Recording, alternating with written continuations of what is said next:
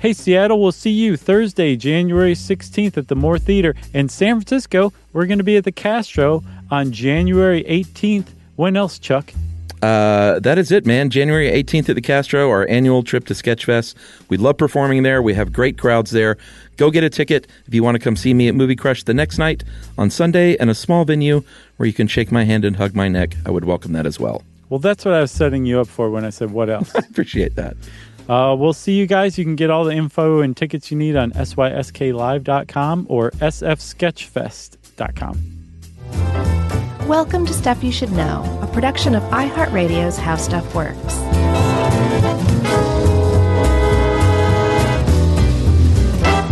Hey, and welcome to the podcast. I'm Josh Clark. There's Charles W. Chuck Bryant. Jerry's not here, but all of these beautiful, wonderful people are at Plaza Live in Orlando, Florida.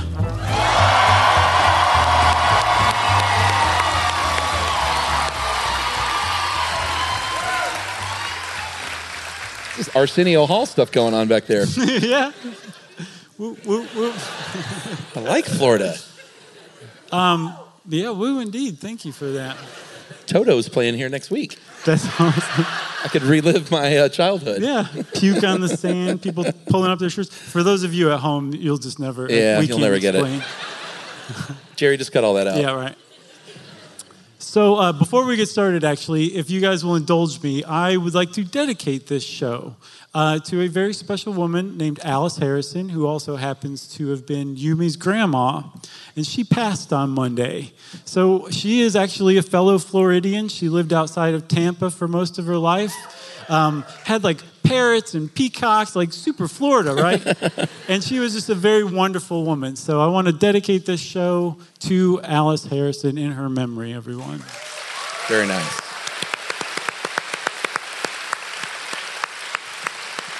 Thanks, great. you. Thanks for that. And Yumi's here, and she's very proud of you right now. Yeah, hi, Yumi. Um, so uh, we didn't really just bring you here to talk about Yumi's grandma exclusively. we asked you all here tonight to talk to you about legends, and in particular, one legend. No, Oh man, the crowd shouter is rarely funny. Well done. this What- legend. it wasn't some drunk. Right.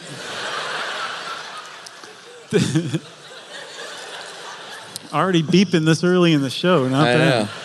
That's the last one you get though. So uh, this legend was even better than Zelda. This legend's name was Andre the Giant. And by the way, if you're not a fan, I know this is Florida, but if you're not a fan of wrestling, They're like, what are you, what are you talking about? fear not. I'm not a fan of wrestling. You're not a real fan of wrestling. No. This is interesting stuff. We wouldn't bring you something uh, so niche that only wrestling fans would enjoy. Right. Trust us. In fact, you can make the case that if you are a wrestling fan, you might not like this show. yeah, just excuse yourself. So, to start at the beginning, Andre the Giant was not born Andre the Giant. He was born Andre Rene Roussimoff on May 19th, 1946, in Coulommiers, France, which is a town that is close to where he was raised in a French farming town called Molienne. I'm sorry, I, don't have peanut butter in my mouth. Molienne. And um, in Molienne, he was raised by his parents, Boris and Marianne Roussimoff, who were of uh, Bulgarian and Polish descent, respectively. And he was the third of five siblings. And he was born at 11 pounds, which we're told is kind of big. I heard a couple of women gasp. Yeah.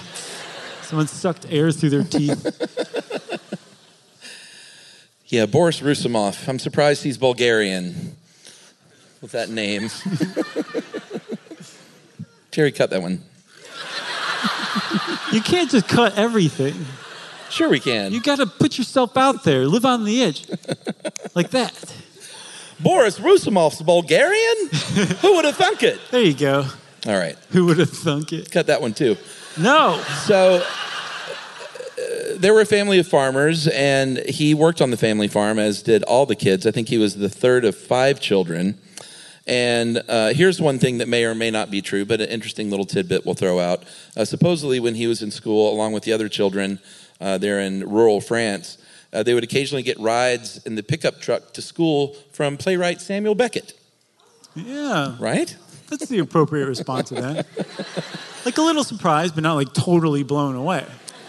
Uh, but little Andre, who was never little because he was 11 pounds at birth, he began to grow very early. Uh, all of his siblings and even his parents were all just sort of average size, so no one knew what was coming when little Andre, by the age of 12, was six feet tall and weighed 240 pounds. Yes. And so his parents, being farmers, were like, yes. Yeah. we have an ox. Yeah, for our third child. And uh, they were pretty happy about this. And Andre said, Don't get too comfortable because in two years I'm going to quit school in eighth grade and go find my fortunes in Paris. And he did. And it's one of those things where when you're researching and telling people that he went to Paris to find his fortunes after dropping out of eighth grade, if you stop and think about that, imagine letting your 14 year old son move to Paris by himself to go find his Yeah. fortune. It was a different time. Those are cool parents. Very cool parents. So- or maybe they just didn't miss him. They had four others wandering I- around. No, but I'm sure that they tried to talk him out of it. They're like, you swing a scythe like no one I've ever seen. Who's going to pull the cart? right. So he did. He actually started to find his fortunes. Not the best fortunes, but he found some. He started moving furniture. Go, You know. go figure. He just kind of threw, uh, he just kind of threw couches through the doorways, upstairs, that kind of stuff. Sure. Um, and then later he became a professional rugby player, um, which is okay. It's getting closer and closer. But rugby actually led him inadvertently and accidentally into the world of wrestling. That's right, because he trained at a gym as a rugby player along with uh, some other wrestlers. There were wrestlers that trained there with him. And one day, one of the wrestlers got hurt. They looked around the gym and they said, Hey, huge human, come over here, forget rugby. You should wrestle with us. Because it was France and they say wrestle. Sure, they did. Uh, and he did, and he really took to it. And before you know it, he was touring as a pro wrestler in Japan, Africa, and New Zealand. Yeah. And in Japan in particular, he had this persona named, um, what was it, Monster Roussimoff? Well, he had a few names, right? Yeah. Um, he, well, he wrestled under uh, The Butcher was one. Yeah, Andre the Butcher Roussimoff. So so. One was the French Giant, which is way too on the nose. Yeah. It's just like uh, the American podcaster if I were a wrestler or something like that, you know? And then another, can you imagine? I would get my ass kicked every match. Not if you were right in the match. It's No, fake, by the way, everybody. Oh, yeah, well, I guess we should just cut to the chase. Wrestling is fake. Yes. End Sorry. of the podcast.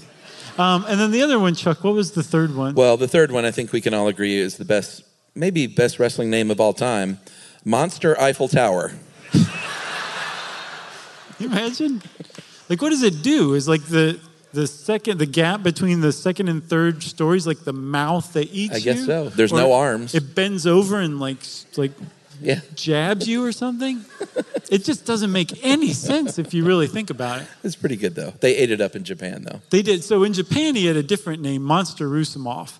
And Monster Roussimoff was what uh, in wrestling parlance is called a heel, a bad guy, right? And in Japan, Andre really ate that up. Like in the ring and outside of the ring, um, at matches, he would, he would taunt the fans. On the street, so he was a big celebrity. On the street, um, if somebody took a picture of him, he'd chase them down and break their camera. he loved being a heel, right? All in good fun. Right. Tell that to the Japanese guy who had to go buy another camera because Monster Roussimoff broke the other one, and none of his friends would believe him. So uh, he eventually went to Europe to wrestle, and there he wrestled under the name Jean Fer, which is a play on the term or the name Grand Fer, who was a hero in French folklore who would kill English invaders uh, or colonial. Colo- I can never say that word. Colonial. Colonists? You're adding like five or six extra syllables. colonialists. Colonists. No, colonialists. No, that's just wrong. Who says colonialists? Yeah, colonialism. They were colonialists, right? No, colonists. Now I'm saying it like a bird. colonists. Guys, No. colonists, right? Okay. I'm not losing my mind. Chuck is. Colonialists. Right here in front of everybody. I swear it is. I'm melting down. Colonialists. This usually doesn't happen until later in the show. Someone's snorting. I love that makes it. me feel a lot better. so, regardless of what they called the English invaders, Colonists. in folklore, Grand Fer would kill them with an axe, and he was this big French hero Right. in the storybooks. And so Jean Fair was a play on that name. Right. And so when he became Jean Fair, he became a hero in the wrestling world, Right. or what's known as a baby face or a face. So you got heels and faces. Good guys. Everyone in this room doesn't know that already, right? So uh, as Jean Fair, he became pretty big around Europe. So much so that there's a, a legend that he told himself once uh, in an interview we read, uh, where he went back home, uh, like age 19, I think. So it'd been about five years since he left home. Yeah. He went back home after he'd made it. He shows up in a Rolls Royce, goes up to the door and knocks on it and says, "Hey, how you doing, mom and dad?" And they didn't recognize him at first, but they did recognize Jean Fair, their favorite wrestler, who had just shown up on their doorstep and said, "I'm your son." They had been watching him all this time, and Andre the Giant had changed so much they didn't recognize him. They just became fans of Jean Fair. I really want to believe that. I do too. Even if it's BS, it's still a pretty great story. But it'd be like if, if like um, Stone Cold Steve Austin showed up on your doorstep and was like, "I'm your son." It's basically the same the same thing. It's just a different person. That's right. You're really trying to keep it together here, everybody. No, this is good. Florida's forgiving. Glad this didn't happen in Maine. We have to cut that part out. Those Mainers, Oh, they'll come for us. I've seen. Uh, saw I, know what you did last summer. Four people asleep in the audience in Maine. We've seen that It's before. very disconcerting. Just so you know, if you're in the first five rows, please just stay awake. I'm used to it. You don't even now. have to laugh. Just stay awake. That's your job tonight, Yeah, that's it. If you see your partner start to fall asleep, just give him one of those. It's very disconcerting.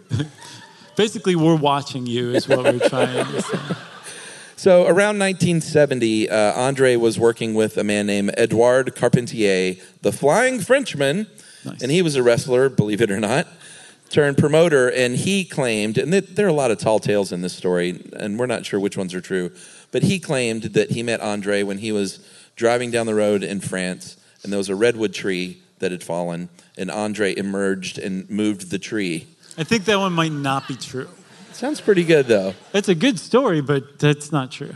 But he figures in very important uh, to Andre's life because he took him to uh, Quebec to wrestle as Jean Fer and made a very important introduction to a man named Vince McMahon Sr. Yes. Oh, yeah, okay. Oh, okay. So, Vince McMahon Sr., for those of you, the five of you who don't know who he is, he was a big time wrestling promoter at a time when wrestling in America was regional, right? It was not a nationwide thing. It was the, the country was cut up into different regions.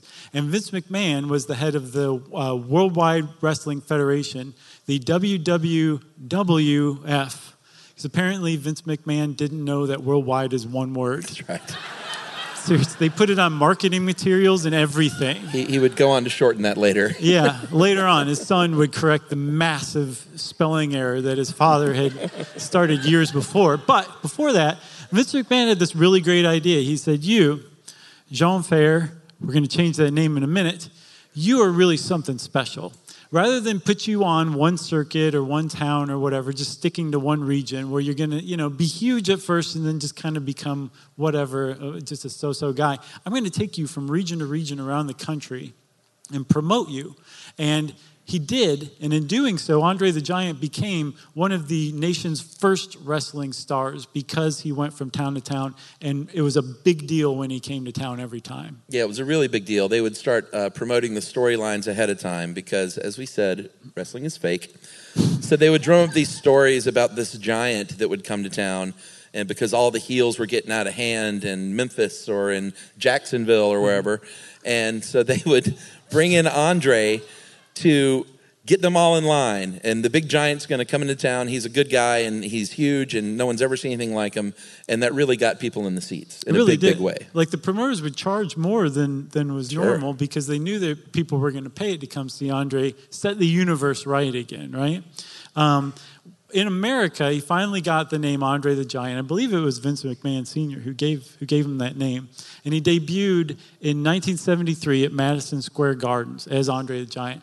And he was billed as the eighth wonder of the world at seven feet four inches, 520 pounds. Right? Yeah. yeah, he wrestled, I think, between uh, 450 and 520, 550 for most of his career, except at the end uh, in WrestleMania 3, there were reports that he weighed as much as 650.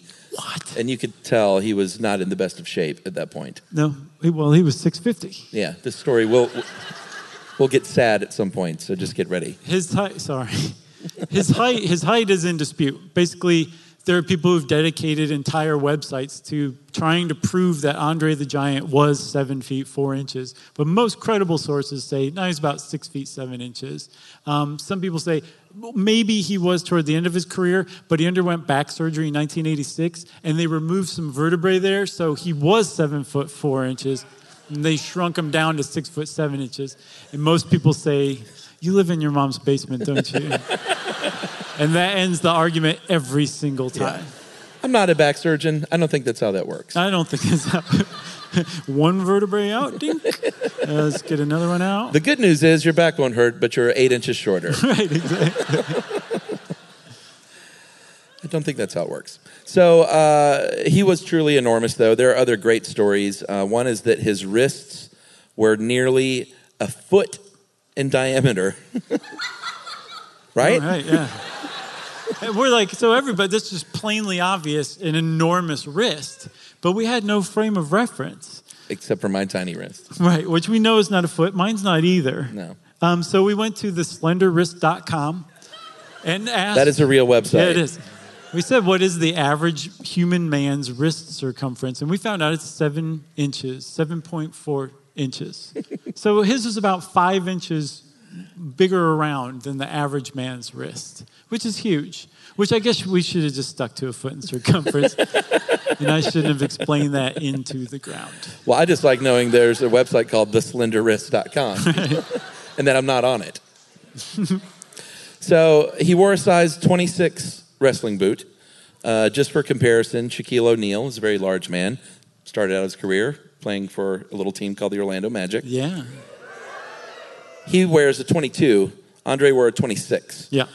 So, uh, what else? There were other legends. He could pass a silver dollar coin through his rings. Uh, and then another one that I don't think is true that he had two hearts and multiple rows of teeth, like a monster. And apparently, Ric Flair, the Nature Boy, um, right, I knew that Wow. was coming. We're in the right place. Yeah. He, uh, he believed both of those, the heart one and the teeth one. And whenever he was talking to Andre the Giant, he said that he would like kind of try to look into his mouth while he was talking. We've met Ric Flair. He totally believed that. Yeah. We can attest. He, for some reason, was a guest star on our TV show that we had. Maybe that was one reason why it wasn't so great. no, I think he was the reason it wasn't totally terrible. Really? Yeah. It was, it was a good little guest appearance. We found out the day of that he was coming to shoot. That's right. It's a weird day. So uh, he was ridiculously strong, though. Uh, he would do this little party trick where, when his friends were in a bar, he would move their cars, his little small European cars, Like- and like- not with the keys. Right. He would pick it up and move it. He also, there's footage of him lifting a 2,000 pound weight. Like, you try to lift 2,000 pounds, you can't do it. has, has anyone ever tried to lift 2,000 pounds? I've not tried to Well, lift. believe me, you can't do it. I've And not tried to lift 20 pounds. He's sitting there picking picking up a 2,000. I mean, I presume it was a 2,000 pound weight. It was a weight that said 2,000 pounds on it. what weight lies, you know? And it wasn't a cartoon. The thing, right? The thing is, he um, he he was feared because of his strength by other wrestlers, not because he was known to be like a malicious, brutal guy, but because just one slip in wrestling, you he could really injure somebody. But he almost never did because he had he was a genuinely good wrestler. That's one of the things about Andre the Giant. Confetti. yeah, there's confetti. There's been this steady stream of confetti just No. kind of falling the whole time. I think time. the Flaming Lips might have played here last night. So Andre the Giant was a legitimately good wrestler. Oh, sure. Yeah, end of that paragraph. So his uh, his English was never great. You know, he was born and raised in France and could speak English, but not not the greatest. And he also uh, just put a pin in this. He had a medical condition that we're going to get back to later, but because of that condition as well, enunciating was a little difficult for him. So a lot of people thought that he was just this big dummy, this big brute, and that was not true at all. He was a very smart guy, very savvy businessman, a great showman. Uh, very observant, very shrewd. He was not just some big oaf in a singlet. Right, no, he wasn't. Um, to help him, though, with that language barrier when he moved from Quebec down in North America or down in the United States, I guess technically Quebec is in North America. technically. Um, he hired a guy named Frank Valois and Frank Valois was a referee on the Quebec circuit who served as his interpreter. Um, and he, he hung out with him for a few years, and then he just became like a friend of his rather than somebody he worked with. And that was kind of par for the course with Andre the Giant. Compared to other sports stars, he had a very small, uh, if non existent, entourage. He didn't have the hangers on and the toadies and the lackeys and the agents and like the, the drug dealers or whoever else you have hanging around you if you're yeah, he never took steroids. No, no. Um, he was a bit of a loner, but the friends he had were like true, legitimate friends. So he was kind of an anomaly in that sense in the sports world. Yeah, and apparently he did have a very pretty strict list. Uh, and you were either a friend or you were an enemy. And once you were on that list, you were kind of on it for life. Uh, his list of friends was very long because he was a good guy and mm-hmm. really loved people. But he did have a few enemies in the, uh, in the wrestling world. Uh, one was Big John Studd, who was another very large man who wrestled and he allegedly called Andre a circus freak once. Once. And as you will see as we go on, Andre was a very sensitive guy about his size, and he didn't want to be called a circus freak. Who does? Well, it's a good point. Um, he also uh, had a thing with the Iron Sheik for reasons that are unclear. Um, he also had a very long standing beef with Randy the Macho Man Savage. That's right. And this one uh, boils down to the fact that Randy liked to oil up. he would baby oil himself, which was a common thing in wrestling uh, because I guess shiny muscles read on camera. I don't know. I'm not sure. I mean, that's not why I oil up. No, no. But apparently, it looks better on TV. And so Randy would oil up in a big way, baby. And people would tell Randy, like, Andre doesn't like the oil in the wrestling match. So, like, can you just, when you wrestle him, can you not oil up? And he said, No, I got to oil up. Right. As, as an aside, by the way, everybody, it's one of the um, tragic unknown facts of Randy the Macho Man Savage's life that he was physically incapable of snapping into his own Slim Jim because his fingers were so oily. He had to walk around in the street begging common strangers to snap into a Slim Jim for him, just denigrating himself. Sad. Apparently, uh, that's good. Apparently, years later, uh, Andre has has a daughter named Robin, and she wasn't super close with her dad. And we're going to get to that a little bit more. It was very sad, yeah. but she was trying to get information about her dad and get stories from wrestler, from wrestlers and friends. And she went to Randy Savage, and he said, I wish I could tell you more, but your dad just didn't like me. I had nothing but the utmost respect for him, but he just didn't like me. And then he just slipped and slid down the street. and that's the last anyone ever saw of him. That's great. So, um, when when Andre was wrestling one of his enemies, he would dole out like a little more punishment than than was normal. And uh, one of the punishments he had reserved for Macho Man in particular was he would throw him down to the mat, step on his hair, and then yank him up and leave like tufts of hair on the mat behind him. And he did this for two reasons. One, clearly it hurts to have tufts of hair pulled out of your head. But also, he knew Macho Man was very sensitive about losing his hair. So he would yank it out by the footful the footful. Kind of mean. That size 26 footful. Right, exactly. That's a lot of hair. Uh, his friends he liked to mess with too because he was a very fun guy in the ring. And, you know, what are you going to do to Andre the Giant? Like, he kind of ran the show when he was in there. So he would mess around with his buddies. Uh, Hacksaw Jim Duggan told a story one time about Andre choking him with a strap. He had that. He was very famous for that one single old school wrestling singlet. He choked him with that strap, and then would wring out the sweat into his mouth. oh, just wait. So gross. Are you going to make me say this? Yes. He also would um, like push his opponent down, sit on them, and fart. And that sounds pretty bad, but it turns out that an Andre the Giant fart lasted apparently no joke for like 30 seconds. Like they would cut to commercial break and come back, and he'd still be farting on this person. And um, somebody You just Google Andre the Giant fart, and there are like dozens of stories. Yeah. Someone, I can't remember who, who said it, but somebody in an interview called it an event. Yeah. I, uh, I think uh, what this is going pretty well, don't you? I, th- I think so far. You guys think it's going all right? Well, that means that we might release this, which means then that we have to work in in message break. So we're going to do that if you guys will bear with us. Uh, we will be right back after these messages.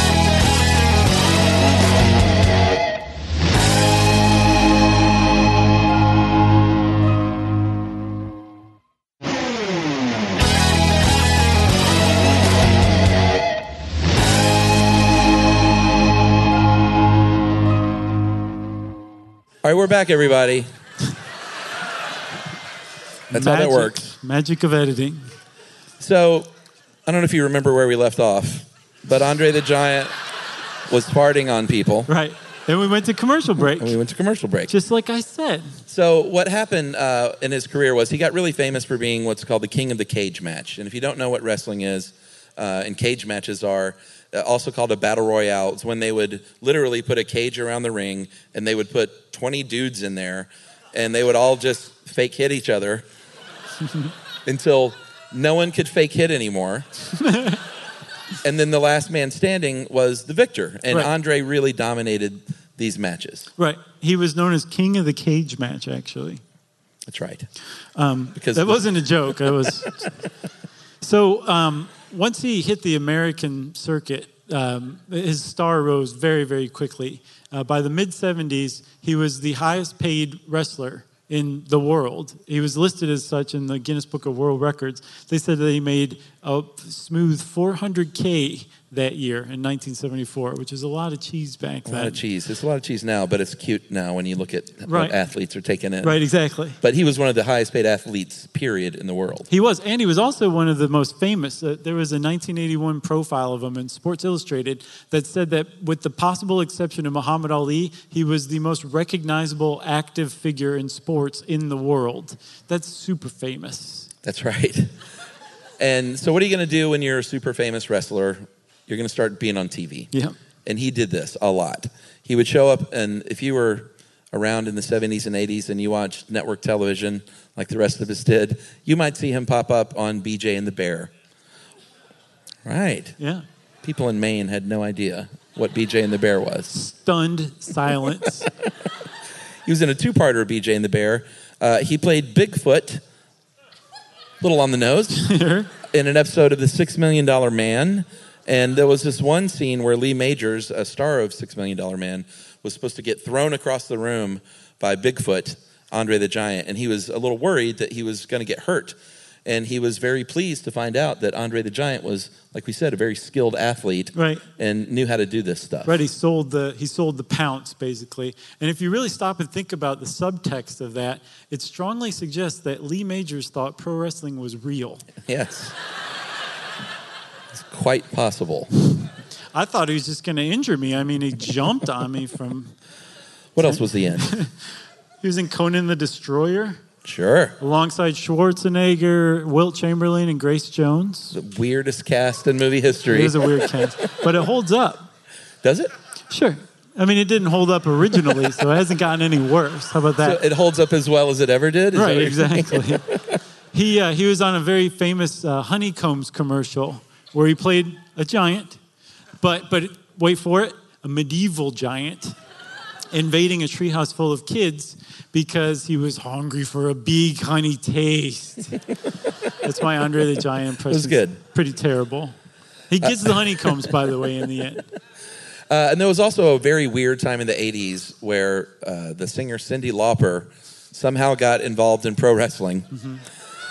And would have, uh, she would go to events and take part in some events, and then would have wrestlers be in her videos.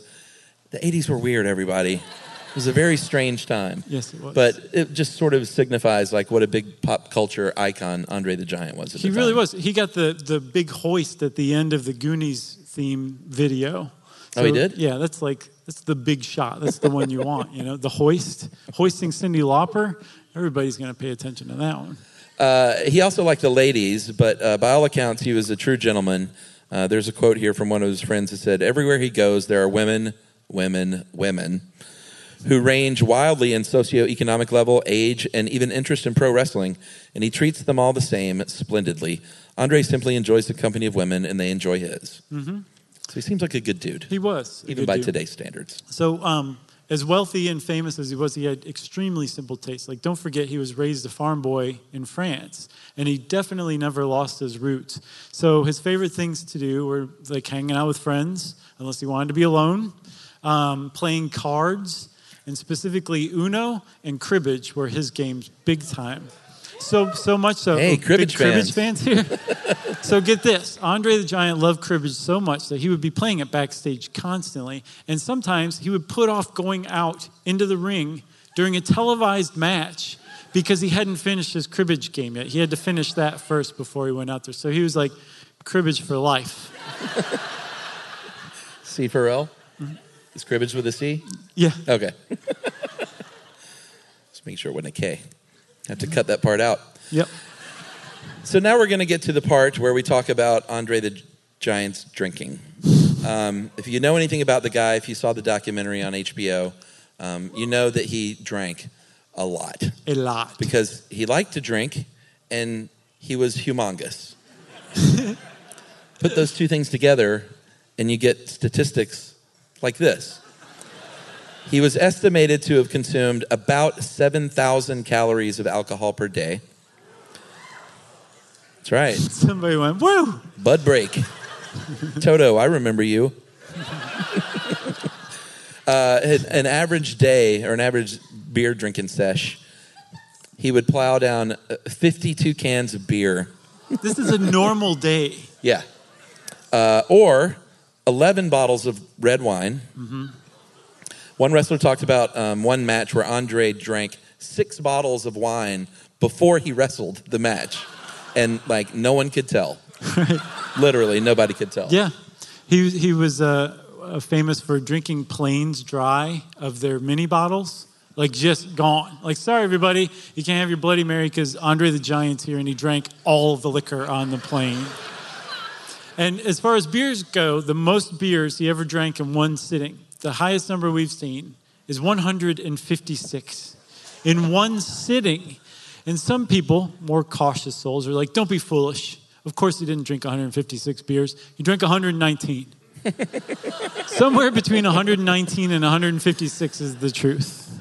That's astounding. It is astounding. Uh, and he could hold it, but none of this is to say that he didn't get drunk, because he, he would definitely get drunk. You can't drink 119 beers. Eventually, it's going to affect even the largest cow in the field. Right. So there were uh, stories of him. Uh, one time, he and Dusty Rhodes stole horse-drawn carriages in New York City and rode them around the park. A couple of stories about him passing out, like he would make it back to the hotel and just flop on the floor of the lobby. And what do you do? Bellhop, move this man. nope. So there are two stories. One that they just threw a piano cover over him and another one, and this is the best, that they just made him a feature. They just put put a velvet rope around him. It was like the eighth wonder of the world, right Yeah. there. And charged a nickel per visit. Hear him snore, smell his farts. It's an event. Amazing.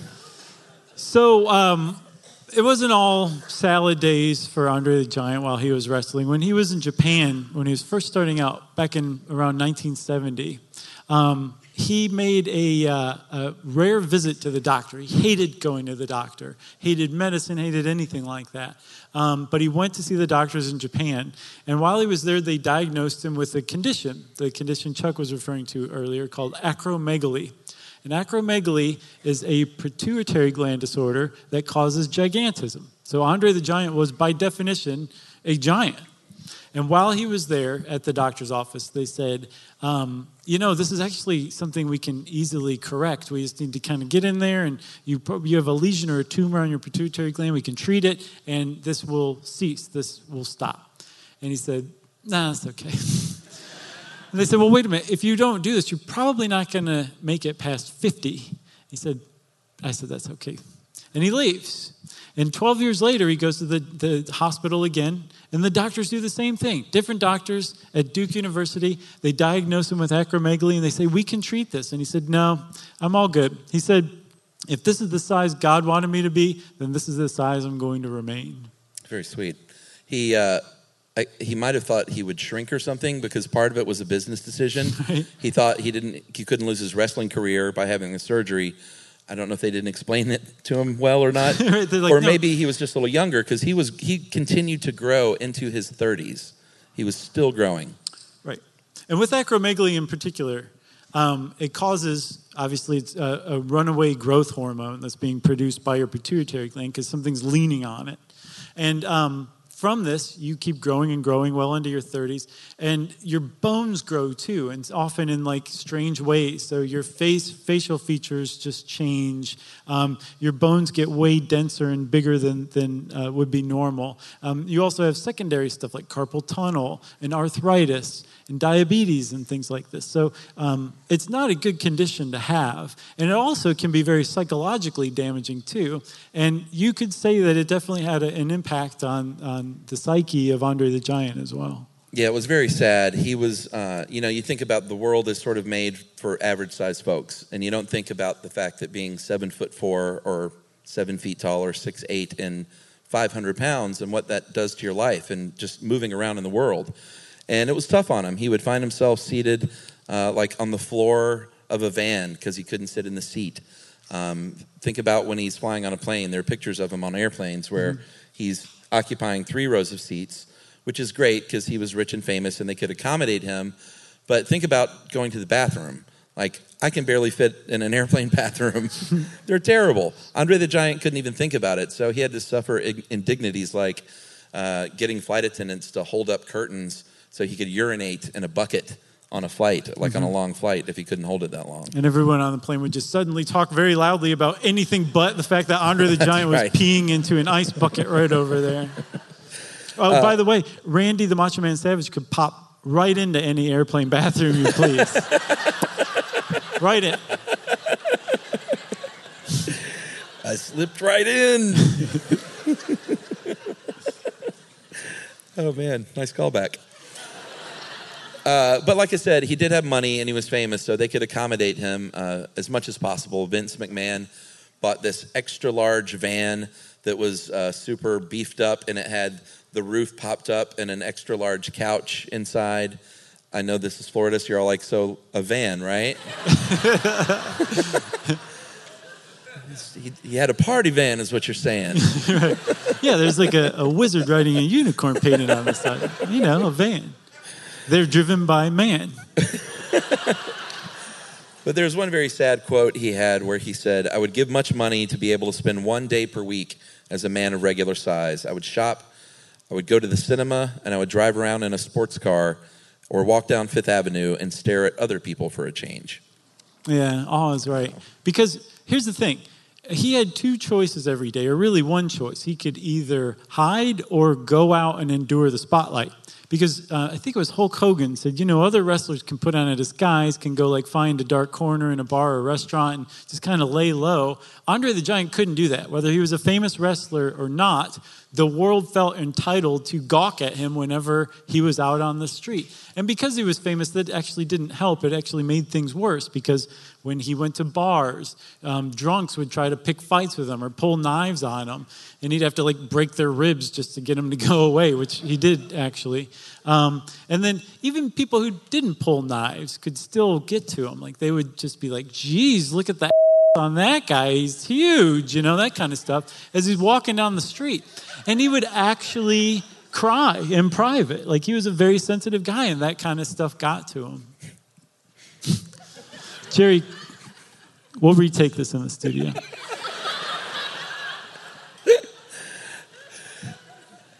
He loved kids, but uh, kids were afraid of him, which was very heartbreaking.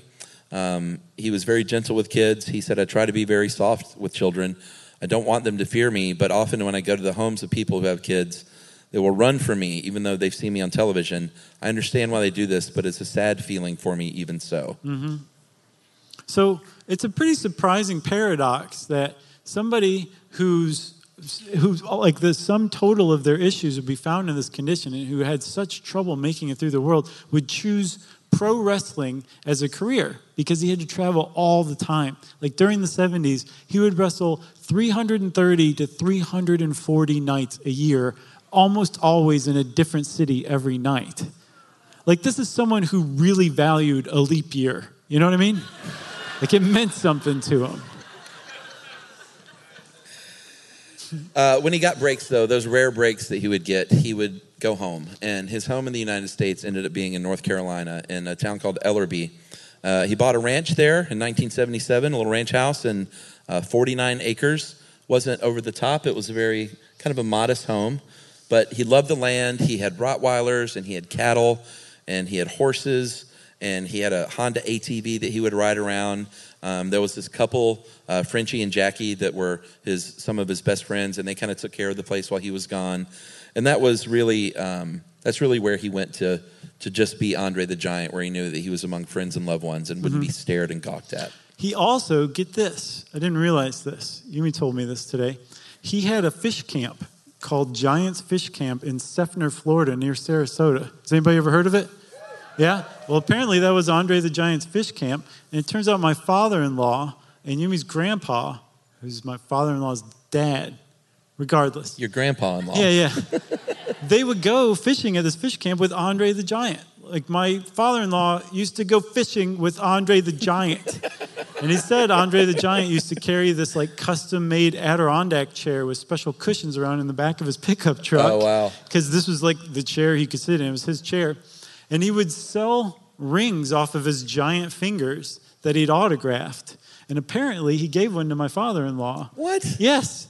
And he doesn't know where it is. Uh. Yeah, a man is right.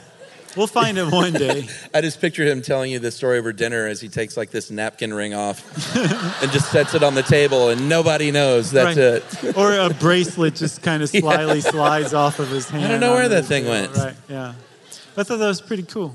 Oh, and um, so Yumi's grandpa and Andre the Giant would speak Polish to one another. Really? Yeah.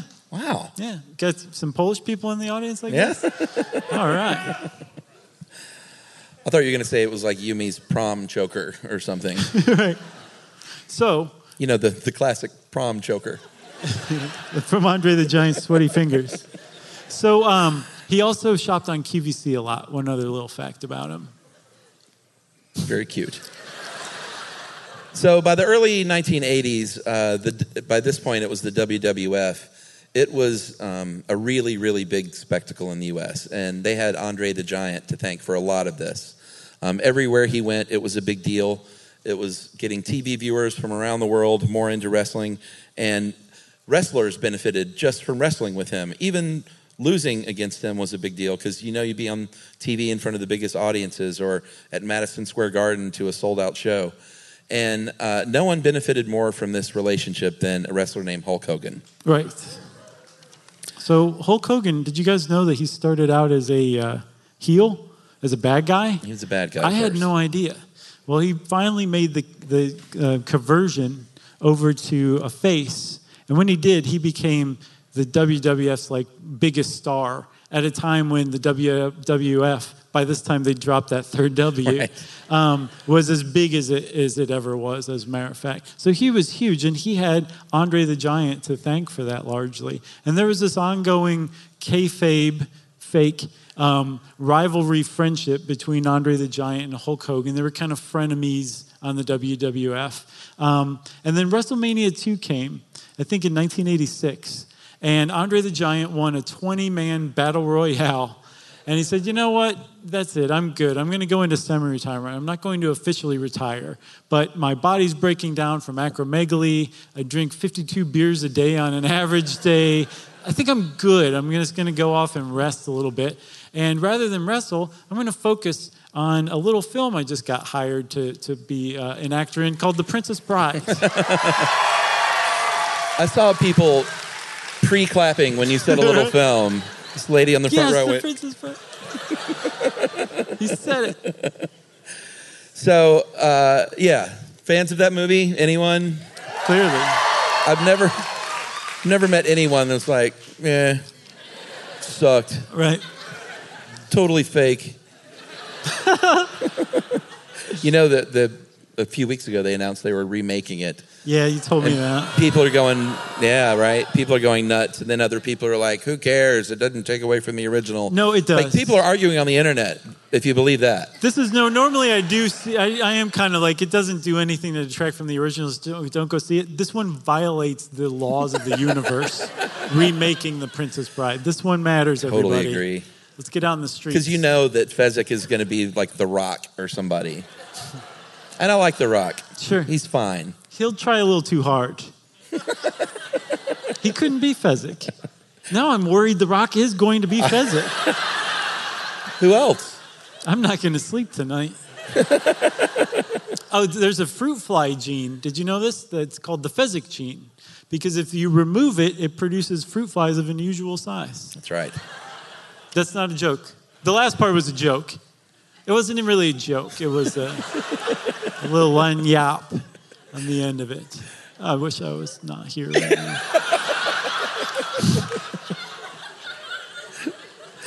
This part was supposed to be funny. The middle part, sort of be a little sad, and then be funny again at the end. Yeah. We can cut all that out. Yeah, we will. Can't cut reality out right now. No, the that's all right. problem. They love you. You're. This is your second home. See? Just say another insider joke about the billboard guy or whatever. if you feel like you're losing them, and uh, Uh, uh, yeah. Well, Yeah. We know enough to stay away from Daytona Beach, am I right? oh, that's great. I don't even know where I am now. Princess Bride. That's where we are. So, Rob Reiner hired him on the advice of the writer of the book. And he said, There's this guy, you should hire Andre the Giant. Rob Reiner had never heard of him. Um, Which he- is like, what? I know. He's like more famous than Muhammad Ali, but Rob Reiner, I, I don't know where he was at the time. He was on drugs. It's not true. It Could be true. So uh, he was on All in the Family. That's what he was doing. So he didn't know who Andre the Giant was. They sent him in to audition, and he couldn't understand what he was saying. And he was like, "What am I supposed to do here?" And they said, "Just hire Andre the Giant. Trust me, he fits the part, and he's one of the biggest stars in the world." And he went, "Okay." Yeah. And that's Sure. it was kind of that easy. He said we needed a giant. This guy was a giant. I just hired the giant. So Andre did not stop drinking uh, during the film shoot. He continued on his normal ways, and uh, there were three gentlemen uh, named Chris Sarandon, Kelly, uh, Cary Elwise, or Elvis, apparently is how you really pronounce it. Really? Yeah, I've been saying Elwise my whole life. Yeah, I've been saying Elvis, not Elvis. He's riding the king's coattails there, huh? And uh, Mandy Patinkin all thought that they could hang with Andre the Giant at the bars, They were dead wrong. and they could not. So many, many days on set, there were reports of those three guys, Andre showing up, being like, "Let's go, let's do this," and those three kind of dragging their heels. Is probably the nicest way to say it. He also, uh, when he checked out of his room at the London Hyatt after the end of his shoot, um, he had a $40,000 bar tab to pay to settle up, which means that he drank nearly all the contents of the minibar in his room. Little hotel humor. yeah. See, so that began as a fact, and then I added a joke at the end. Oh man, it's so much more fun than in the studio. Yeah. So, I mean, no offense. We have a good time. I, I didn't take offense until Oh, you okay. said that. Hadn't even crossed my mind. I didn't want to make it sound like we don't have fun in, in the studio, but when you add 800 people, it's always more fun. no, I know. I'm there. I know we have fun. All right. It's like bud, bud break up in here. There's a lot of McKenzie? towel snapping in the studio. We have a good time. A lot of miso. A lot. Uh, so Andre was really very sweet through this whole production and very nervous about his performance. He really, really wanted to do a good job because he was on a movie set and it was a big movie and it was a really big deal to him and he was very nervous. Um, when he went to Toronto, I can say Toronto here. Yeah. It's Toronto, apparently. Just in Toronto. Yeah. Everywhere else is Toronto. Uh, in Toronto at the premiere in 1987, his friend Tim White said he was actually shaking, nervous during the premiere of the movie because he wasn't sure how the other actors were going to accept him. Um, afterward, when they cheered and patted him on the back and everything, he was the happiest guy in the world, and so was I for him. Yep. It's very sweet. Yeah, he was a good friend, huh? Um, he loved his character so much, he would carry a VHS copy of The Princess Bride around with him. Not like in his bag or in his hotel room, like around with him, right? He would say, "Look, Right. It's probably to scale, actually. if anyone remembers VHS tapes, right. um, well, you got me with that. Um, man, you just threw me off. Oh, oh, oh! So when he was on tour, well, like uh, wrestling afterward, he would he would invite like fellow wrestlers up that he was friends with to like hang out in his room. And while he was there, he'd be like, "Hey, here's the uh, here's the room service man. You want to order anything you want to eat or drink?" And he'd wait till it arrived, and then whoever was there would start eating and drinking, and he'd be like, "Hey, you want to watch The Princess Bride?" now that I have you trapped, yeah. And apparently, so Lanny Poffo is um, Randy Savage's brother, and um, and Andre was good friends with Lanny Poffo. Hated Randy, loved Lanny. He did this to Lanny six times on one tour. By the end of the tour, Lanny was like dodging him, like hiding behind plants when he saw Andre because he didn't want to get invited up to watch The Princess Bride again. I can't believe he kept falling for it. Like after four times, he was like, "All right, I'll order the steak, but we're not going to watch the movie, right? No, no, no. Oh, here, have dessert, have dessert. All right." But he, he said he said Andre would point at the TV like when his part was coming up, and then when his part came and went, he'd laugh and clap and ask how he did every time. So like cute. he loved that movie and he loved that he he had had a part in it. Love it. Uh, so during the shoot, his body was breaking down pretty bad, though. Uh, there was that one scene where he has to catch Robin Wright, uh, who jumps into his arms, and Rob Reiner, when he hired him, thought like, "This is great. We have this this athlete and this wrestler, and we won't have to hire a stunt person, and he can do all this stuff." Turns out he couldn't do any of it because of his back, and they had to lower Robin Wright down, who weighed like hundred pounds, on uh, cables that they then had to uh, Greek out, industry term. Did you hear that? Ooh. It was pretty impressive. And uh, yeah, so it was it was a big deal. His body was breaking down. He was in really bad shape. He kind of soldiered through because it was important to him. But he found himself at the end of Princess Bride in pretty rough shape physically. He did. He also found himself being visited, a surprise visit by Vince McMahon Jr., who had by then dropped the W from WWF, just made it WWF, and had overseen like its meteoric rise. Uh, and he showed up in England trying to convince Andre the Giant to come back to wrestling. And Andre was like, No, no, I really shouldn't do this. It's probably the worst thing I could do. My body's breaking down. I'm in bad shape. I can't even hold 100 pound Robin Wright pin. Um, it was, it's, it's terrible. The, I was paraphrasing him. Um, and Vince McMahon wouldn't take no for an answer and finally managed to break down his resistance and talked him into getting back surgery and arranged for it in England. And that is, I said before, um, Andre the Giant didn't even like to go to the doctor's office, wouldn't take pills, wouldn't take medications, didn't even take illicit drugs in the 80s in wrestling. like he just, all he did was drink. That was his medication, drinking. Um, so the fact that he agreed to undergo back surgery, it's pretty baffling, but he did. He underwent back surgery in 1986, like I said, in England. And there's some urban legends about the surgery, like that they had to use oversized um, surgical tools meant for a large animal veterinarian. may or may not be true, or that the anesthesiologist um, had to guess at how much anesthesia to use. I'm sure that's super correct. Sure, but he did it based on um, how much alcohol Andre the Giant drank. Like, how much does it take for him to fall out in the lobby of a hotel? Exactly. what they call a piano cover night. How much does that take? So uh, it depends on who you're talking to um, to see how this is viewed. Vince McMahon and big wrestling fans um, think they did him a big favor by re- revitalizing his career and bringing him back in the spotlight. Um, other people like us, who are a little more contrarian to that point of view, say, no, you took advantage of this guy who's obviously breaking down um, just to sell more tickets and to exploit him uh, kind of till the end of his life. And then kicking him out into the cold when you're done with him, which some people say, boo, Vince McMahon, boo. Ooh, there you go. So now we get Wait, wait. to what? We have to take another message. Oh, please. that's I right. just realized. Sorry. The spirit of the lizard on the toilet just spoke to me. Said, Josh, don't blow it. This is a really good one. You may release it. You got to get a second one in there. So everybody, And don't pee on me. if you'll uh, if you'll uh, bear with us, oh, yeah, really, it's a pretty dangerous spot. Um, if you'll bear with us, we will be right back.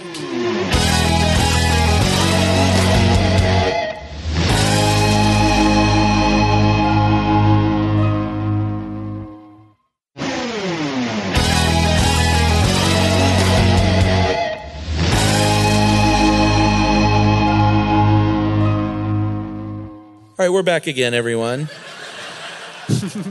You guys like that every time, huh? To uh, to recap, where we left Andre the Giant, body breaking down, Vince McMahon brings him back, and now we stumble upon a little event called WrestleMania 3. Yep. which, if you're a wrestling fan, it's this legendary event. It was held in Detroit at the Pontiac Silverdome. They had plenty of smoke. Trust me. 90,000 people at the Pontiac Silverdome in Michigan.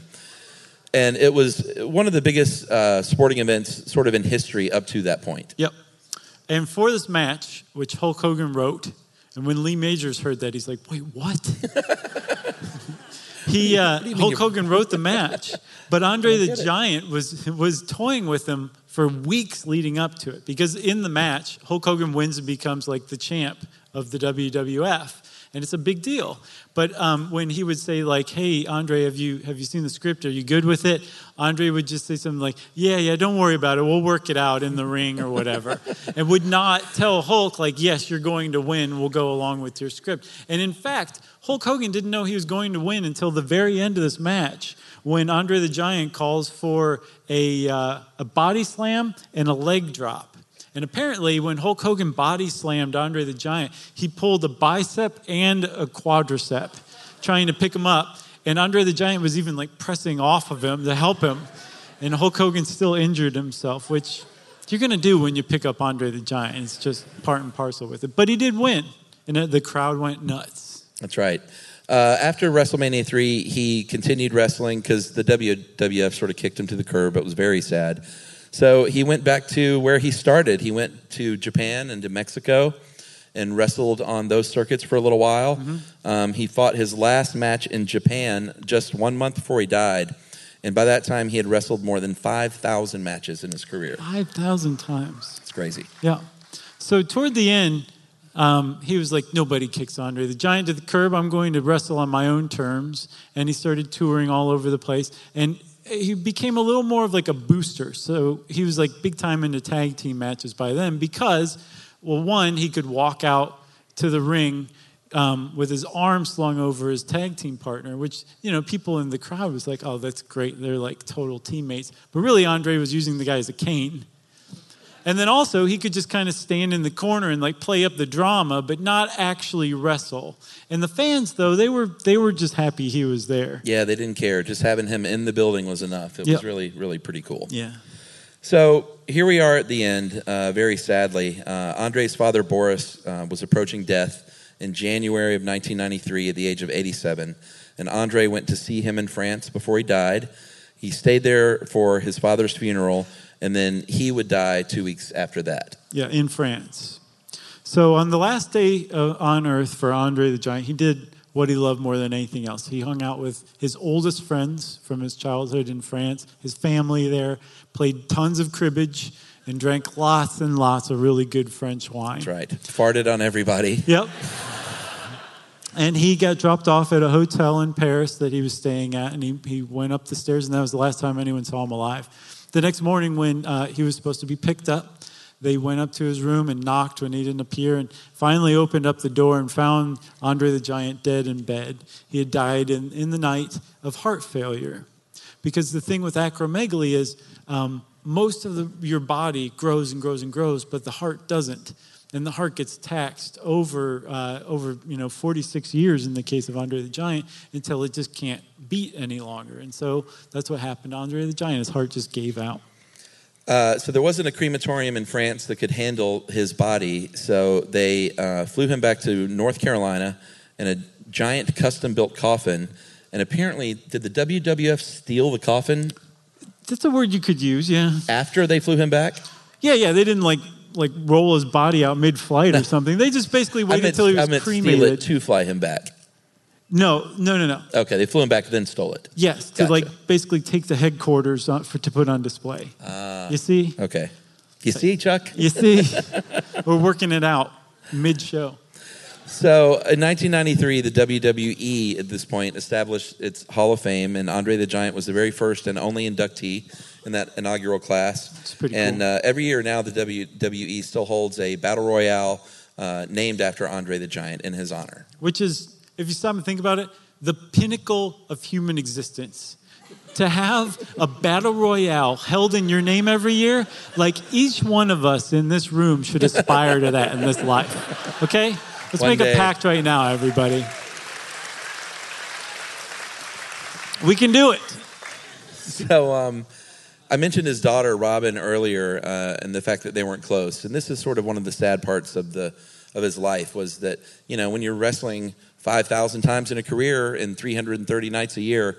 You're not like anyone in the entertainment business who tours and travels a lot. You're not going to be around your family much. So he had a daughter that he did not get to see that much. Um, he had an ex-wife that he did not get along with at all, which didn't help matters. I don't think they were ever actually married, oh no, just an ex. Okay, so an ex that didn't get along with, so they weren't not like working it out, so he could see Robin.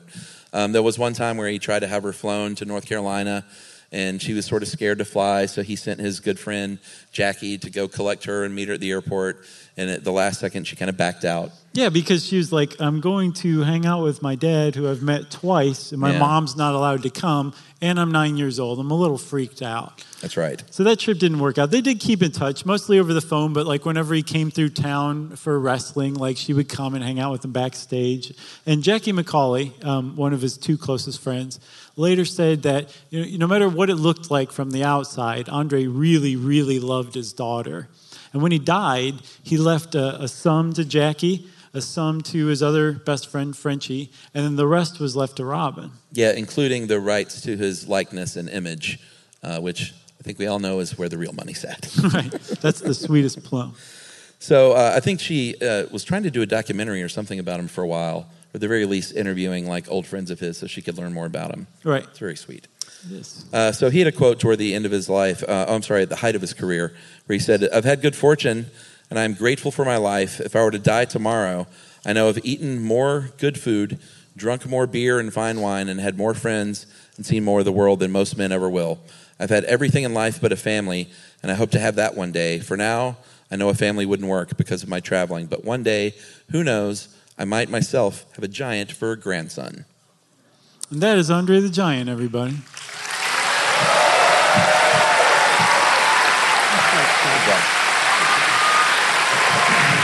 Thank you, everybody. Thank you. Thank you.